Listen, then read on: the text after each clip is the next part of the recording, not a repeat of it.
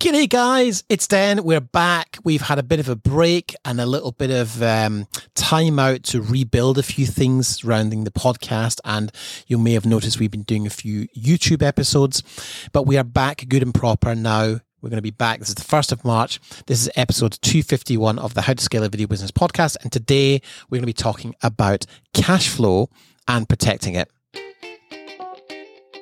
Welcome to the Video Business Accelerator Podcast. Each week, we uncover the secrets to creating a wildly successful and scalable video production business with your host, Dan Lenny. Discover how the Accelerator program is transforming the lives of our members at www.videobusinessaccelerator.com. Enjoy this episode.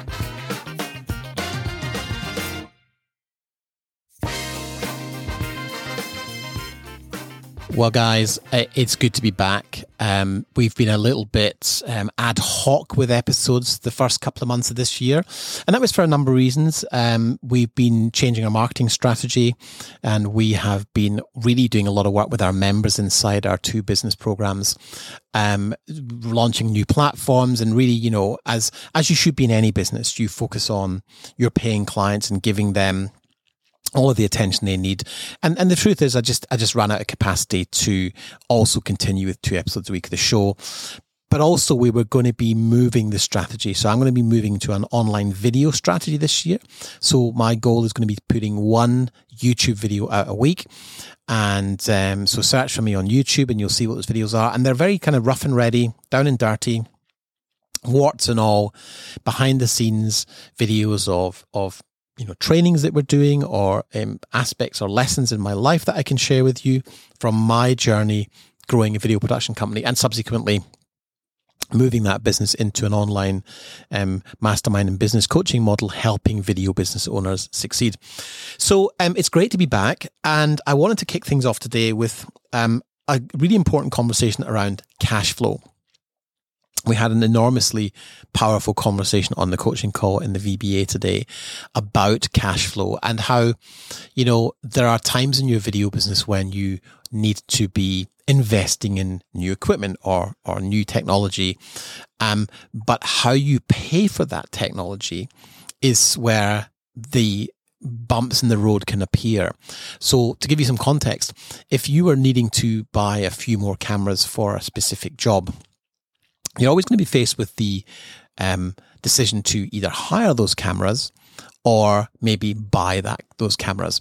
And when you are faced with that decision, if you buy the gear, oftentimes that's going to give quite a big hit to your cash flow. And and one of the areas that I think you have to be really mindful of is the well, I think I've got these jobs coming up, and therefore, eh, you know, five or six jobs not pay for all this gear. But what we had a big discussion around this morning was a lot of experience in the group talking about when those situations hadn't materialized. And I think as filmmakers, as creatives, we have a tendency to um, a tendency to push a little bit into the optimism, and and and sometimes when when you know you you've got a few gigs coming up and you think, well, if we get three, another three or four more like this, it will totally cover the cost of this this gear. But but sometimes, and, and actually more often than not, the the things don't materialize. They don't actually come to life.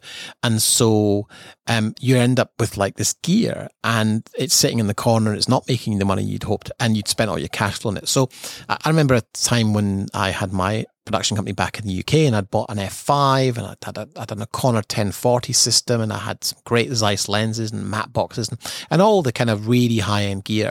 And I really thought that at that time, having that gear would enable me to get better quality jobs. And the truth is, I did a job for a client one time on it, and then the next time I shot it on the A7S, and they didn't notice any difference in the output. And so it became a, a bit of a nuisance. So I sold it all. And, and since then, I've always been very kind of sort of small footprint. Um, not that we do a huge amount of production anymore. Really, we don't. But um, the other thing is is how you finance that equipment. And and sometimes uh, I, there, there's this sense that if you finance something it's dead money. But i want you to think about finance in terms of cash flow. Let's say you want to spend 20 grand on uh, some equipment. You know if you've got that money sitting in your account and you spend it it's no longer in your account. You pay up front for the entire gear and then it sits with you. And then you have to wait months or years for the gear rentals to come back in to offset the costs of that gear. Um, whereas if you finance it, you're maybe paying a little bit of interest, but instead of 20 grand in one hit, maybe you're paying a thousand a month over 24 months. Now, even though you might be paying four grand interest, which would be a lot, um, your your your only liability is, is a grand a month. So so that, that twenty grand that's sitting in the bank is still sitting in the bank and allowing for taxes and allowing for unforeseen expenses or you know God forbid pandemics. Um, so I I think you what you always want to be doing is is building up a cash reserve. And there's two areas in which I recommend building up a cash reserve. The first one is if you if you don't have one, immediately start a second bank account in your business called taxes and take 20 or 25% of every single invoice that comes in and throw it into your tax account and make that a one way street. So you can only put money in, you can never take money out. And what that will do is that will build up your tax pool. And hopefully at the end of the financial year, you will be in an excess position. You will be in a cash flow positive position where your taxes might be, you know, 35,000 and you've got 50 grand in there. It, it creates an enormous amount of certainty, an enormous amount of peace of mind. And when you've got your tax money sitting there, you know when that tax bill comes in, you just pay it and it's, it's no sweat. But also when you've got cash reserves, you, you tend not to take crappy jobs. You tend to, um, spend more time thinking about who you're working with. And that's really important as well. Um, and so the next cash reserve I would ask you to think about building is six months worth of operating expenses. If you have six months worth of operating expenses in a bank account, that means that no matter what happens, let's say you break a leg or something happens in, in your family or something happens in the market, you know you can survive without selling a thing for six months. And those two things, having a tax account and having six months of operating expenses in the bank, means that whatever's left in the operating account, then that's your day to day. And what I've observed is that look, you know, we were talking about this morning, you know, GAS the gear acquisition syndrome. We all love gear. We all love having great toys. We having great tools and our tools are our toys. You know, it's the kind of thing that we, we love to do and we love to have the best gear. I mean, I'm no exception. I've got amazing. I've got double, double redundancy here in the studio. I've got multiple sets of, of studio monitors and, and great looking, um, you know, physical monitors like for for for working, and so my workflow is is really smooth and really fast. But in the past, I've made the, the, mistakes of buying too much too soon and, and, and that affecting cash flow. Fortunately, nowadays that's not an issue for us.